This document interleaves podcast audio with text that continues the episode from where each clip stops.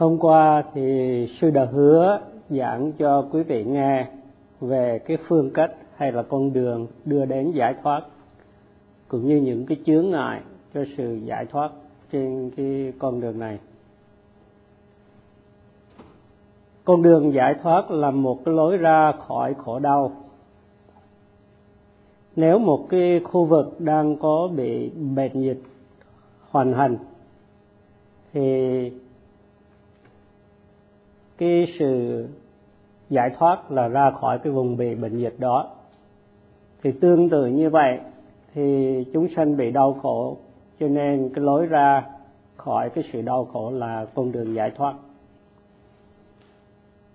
Nếu mà trên cái con đường bị ngăn cản bởi những chướng ngại mà mình không thể vượt ra được, thì mình không thể nào thoát ra khỏi đau khổ không có ai muốn khổ đau cả, mà chỉ muốn có hạnh phúc mà thôi. Đó là cái bản chất của con người. Tuy nhiên, con người có đau khổ nhưng không biết được cái con đường ra khỏi khổ đau, nên vẫn truyền miên đau khổ. Nếu mà bị những cái trở ngại ngăn cản thì sẽ không bao giờ ra khỏi được khổ đau.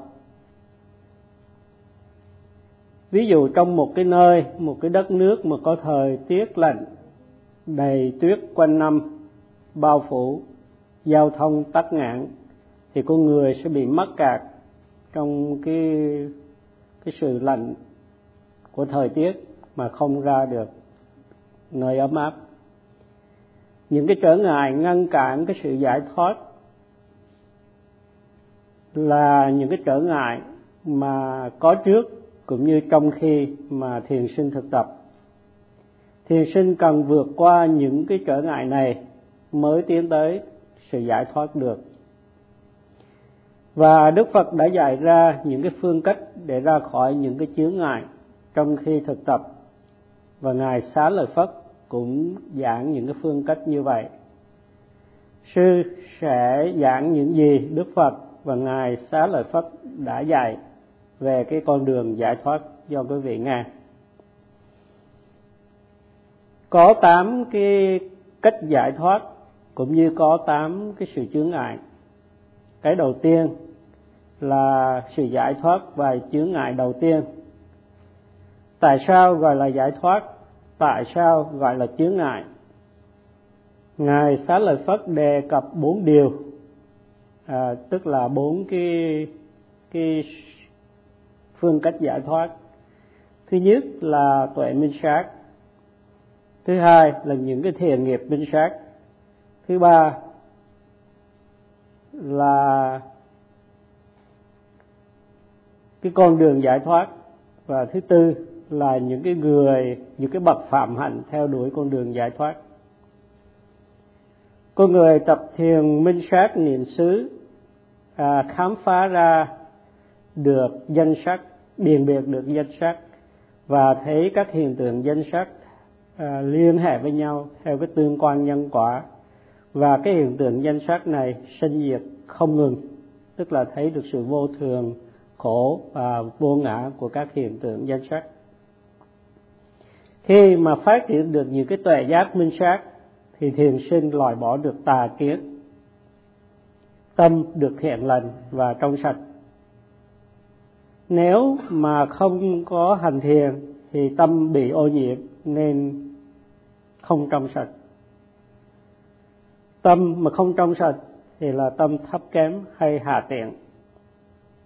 Nếu có tập thiền minh sát, phát triển được tuệ giác minh sát thì tâm trở nên trong sạch. Và những cái bậc mà cao thượng là người có tâm trong sạch về mọi mặt.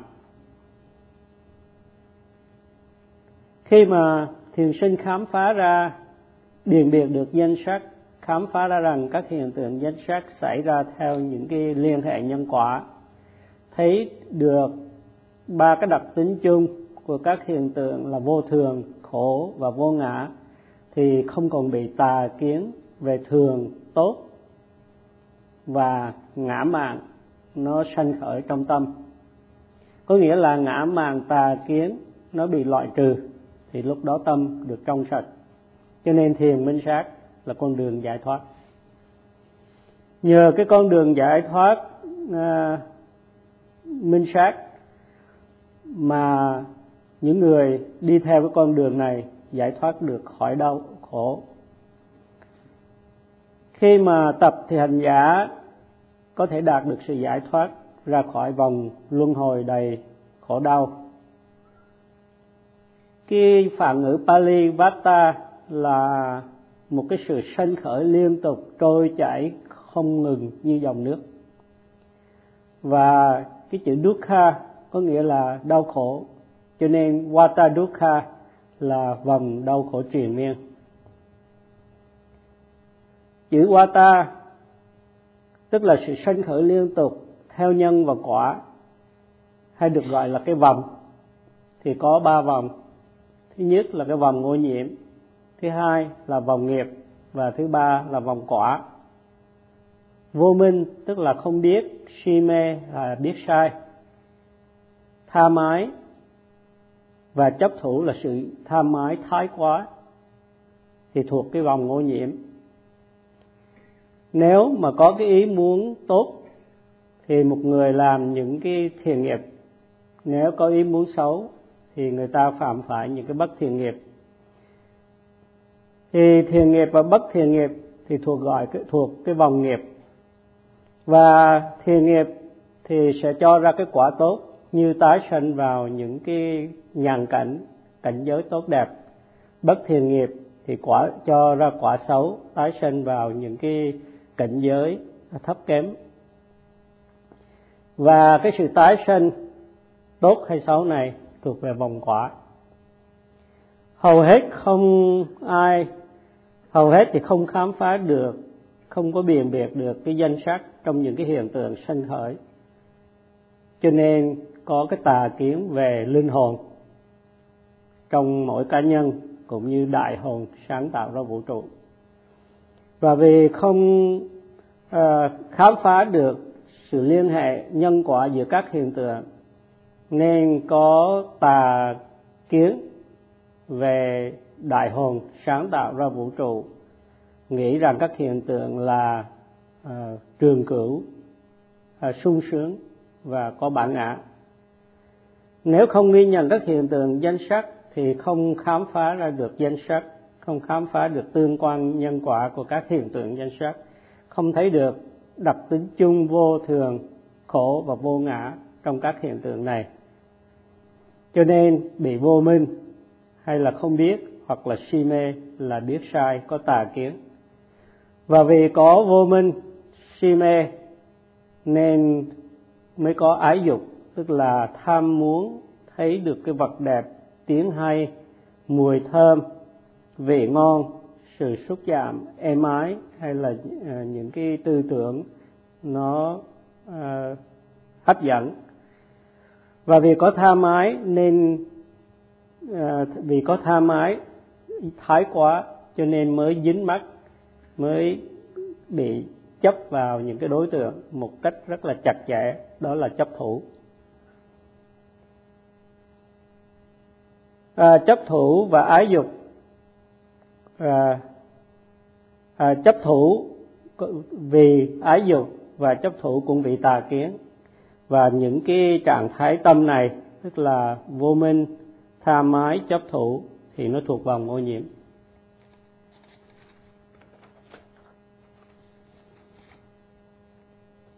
Khi mà một người không có chánh niệm thì vòng ô nhiễm nó sẽ sanh khởi. Và vì ô nhiễm nên có những cái hành động thiện và bất thiện, thì hành động thiện và bất thiện thì thuộc cái vòng nghiệp, có nghĩa là vòng nghiệp sanh khởi do có cái vòng ô nhiễm. Và vì có vòng nghiệp cho nên có những cái quả sanh khởi tốt hay xấu, thì đó là vòng quả. Những cái một người mà có cái nghiệp thiện đó, thì họ thấy những cái thường thấy, những cái điều à, cái đối tượng tốt, đẹp, nghe những cái tiếng hay, vân vân. Và một người có nghiệp xấu thì khi thấy thấy những cái điều mình không ưa thích, nghe những cái tiếng không có hài lòng, vân vân. Và vì có cái vòng nghiệp cho nên mới tái sinh. Đó là cái vòng quả.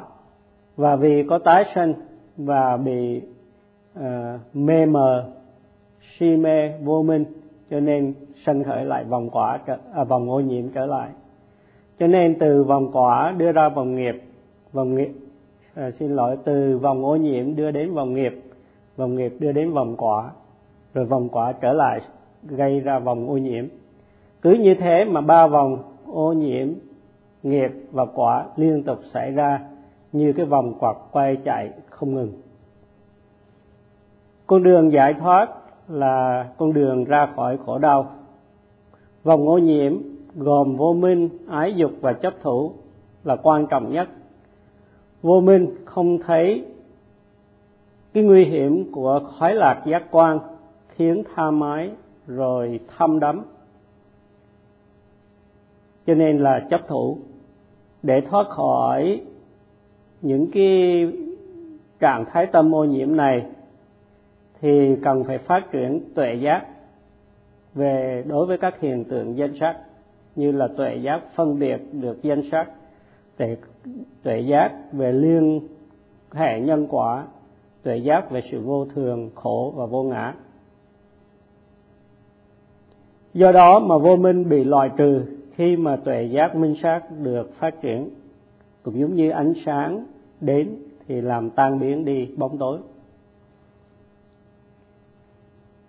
Khi mà thiền sinh, ghi nhận kịp thời những cái hiện tượng sanh khắc danh sắc sanh khởi, thì sẽ không bị hấp lực của vô minh, ái dục, thu hút.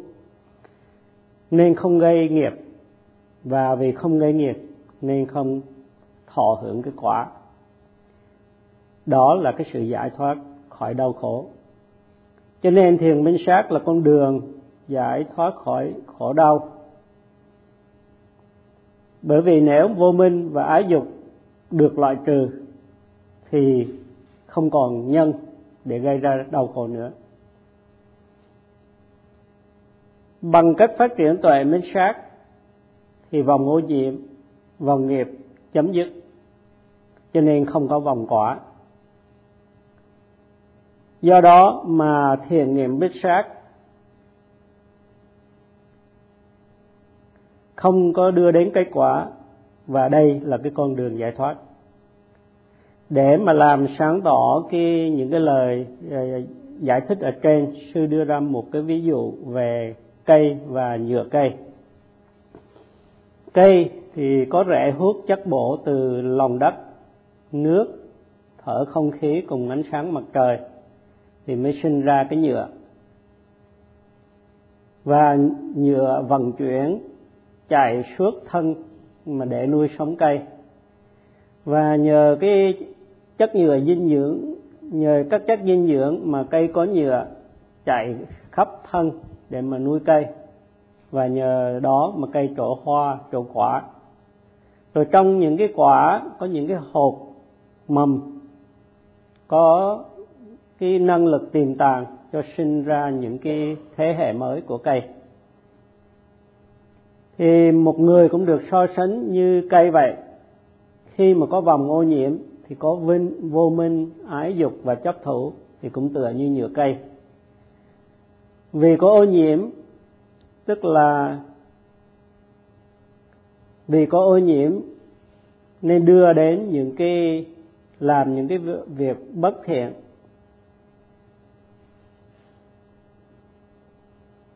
Cho nên tạo ra những uh, bất thiện nghiệp hay làm những cái việc thiện thì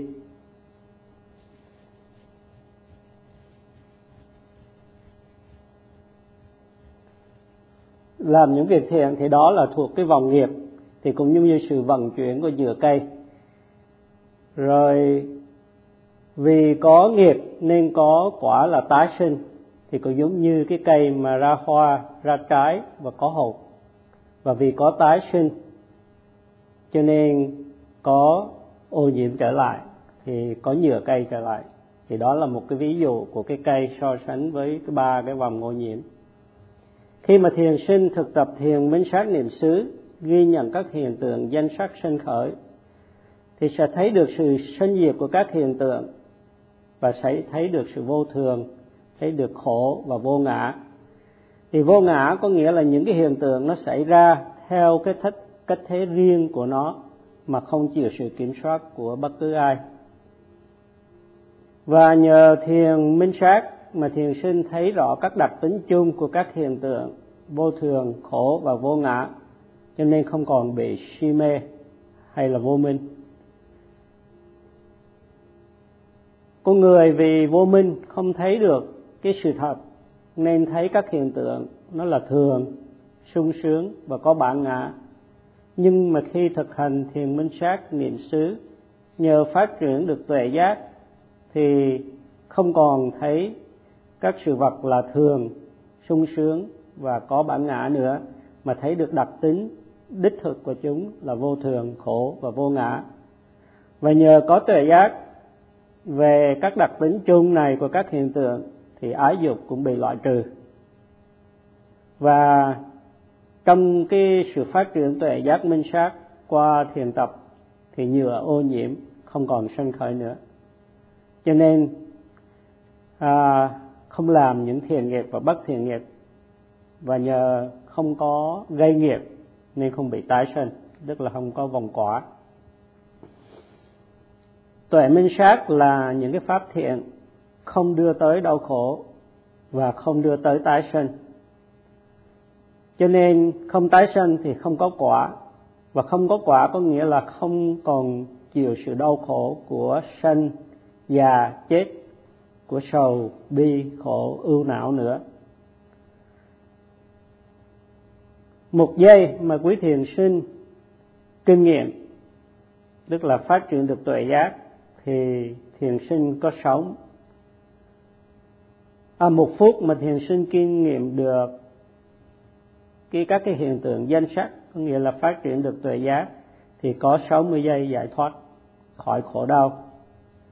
Do đó mà ngài xá lợi phất đã nói rằng thiền minh sát là con đường giải thoát khỏi khổ đau. Sau khi mà ngài nói như vậy thì ngài cũng đưa ra cũng đề cập đến những cái trở ngại cho sự giải thoát thì ngài nói, ái dục là một cái chướng ngại cho sự giải thoát.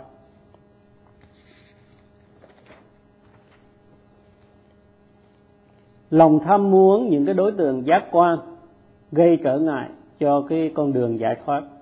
Và lòng tham muốn này chính là ái dục.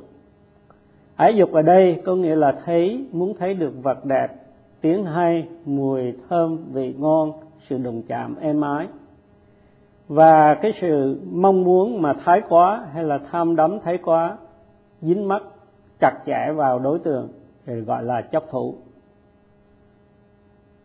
Thì ái dục hay chấp thủ vô minh là những cái chướng ngại cho cái con đường giải thoát. Bởi vì ái dục hay là những cái chướng ngại không được biết rõ, nên con người mới dính mắc vào các cái đối tượng giác quan. Do đó mà không khám phá được cái con đường giải thoát, nên cứ mãi khổ đau, triền miên trong các kiếp sống của vòng luân hồi. Đối tượng giác quan được ưa thích là những cái vật đẹp, tiếng hay, mùi thơm, vị ngon, đụng chạm, êm ái. Có nhiều loại đối tượng mà được ưa thấy làm thu hút tâm của người. Để thu hút nhau, những người khác phái cố gắng làm đẹp, tô điểm thêm cho cái sắc đẹp của mình.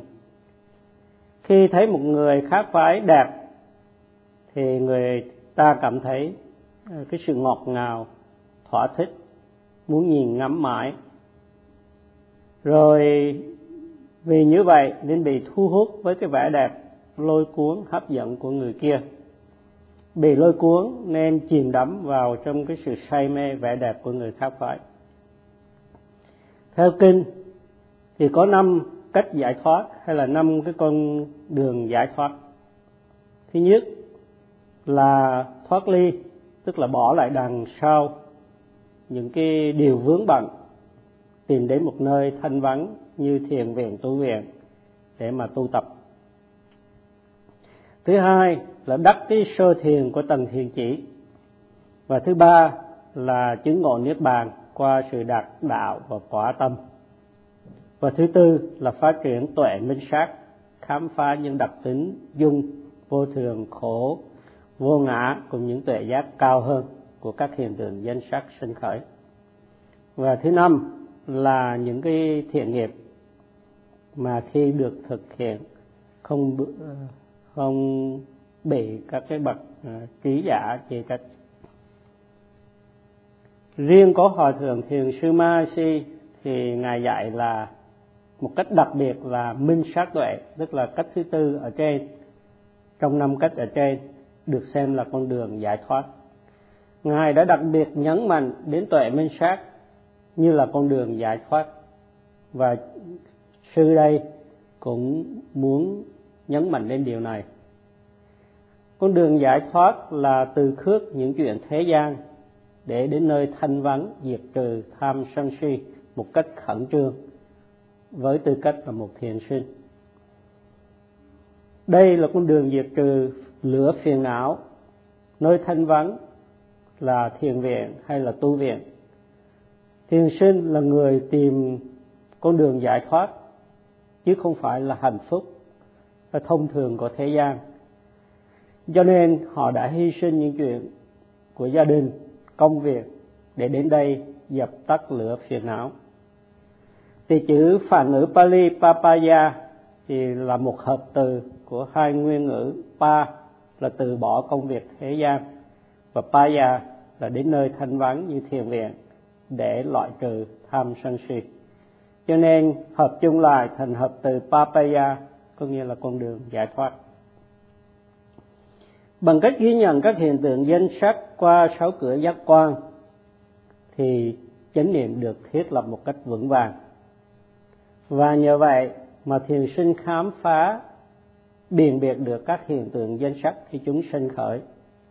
Cho nên tham sân không có cơ hội gian vào tâm của hành giả rồi hành giả phát triển được tuệ giác, thấy được tương quan nhân quả của các hiện tượng, nên loại bỏ được cái tà kiến về tiểu hồn và đại hồn. Khi mà lửa sanh khởi thì cần phải dập tắt ngay. Thiền sinh tập thiền minh sát thì không những ngăn ngừa lửa phiền não sanh khởi mà khi lửa phiền não sân khởi thì cũng phải dập tắt ngay. Thì cái cách thế mà để dập tắt ngay lửa phiền não khi mà các cái trạng thái tâm tham, trạng thái tâm sân nổi lên thì hành giả phải ghi nhận ngay để dập tắt lửa phiền não ngay lập tức. Thiền sinh nên là một người lính cứu hỏa được huấn luyện kỹ càng để dập tắt lửa phiền não. Bởi vì cái lửa này đốt cháy tâm can của người thiền sinh gây ra đau khổ. Do đó, thiền sinh phải là một người cứu hỏa năng động, tỉnh thức để sẵn sàng dập tắt lửa phiền não ngay khi chúng vừa mới sinh khởi. Dù một người không có nhiều tham sân si, nhưng mà nếu bỏ qua cái cơ hội ghi nhận các cái đối tượng danh sách đang sinh khởi, thì sẽ không bao giờ phát triển được tuệ giác. Và như vậy, tham sân si sẽ có cơ hội sinh khởi. Một người mà phát được, phát triển được tuệ giác minh sát, thì sẽ phát triển được tín tâm, nỗ lực và rất là muốn thực tập. Do đó mà rất là quan trọng để cho thiền sinh không cho lửa phiền não như si mê, tham, sân si, sân khởi bằng cách ghi nhận ngay tức thời những cái hiện tượng danh khắc danh sắc vừa mới sinh khởi. Ghi nhận như vậy thì thiền sinh sẽ dập tắt ngay tất cả những cái phiền não khi chúng vừa ờ, mới sanh khởi. Mà muốn được như vậy thì một người thiền sinh phải thật là tỉnh thức, năng động. Chứ nếu mà thực tập lơ là, dễ vui, không ghi nhận ngay được các hiện tượng, ngay khi chúng vừa sanh khởi, thì lửa vô minh, lửa si mê, hay lửa tham, lửa sân, cùng lửa phiền não khác sẽ bùng phát và thiêu đốt người thiền sinh. Sư, khi quan sát thiền sinh thực tập, thì thấy có một số đang bị lửa phiền não chế ngự. Và sư chấm dứt bài phát thoại ở đây. Ngày mai sư sẽ giảng tiếp.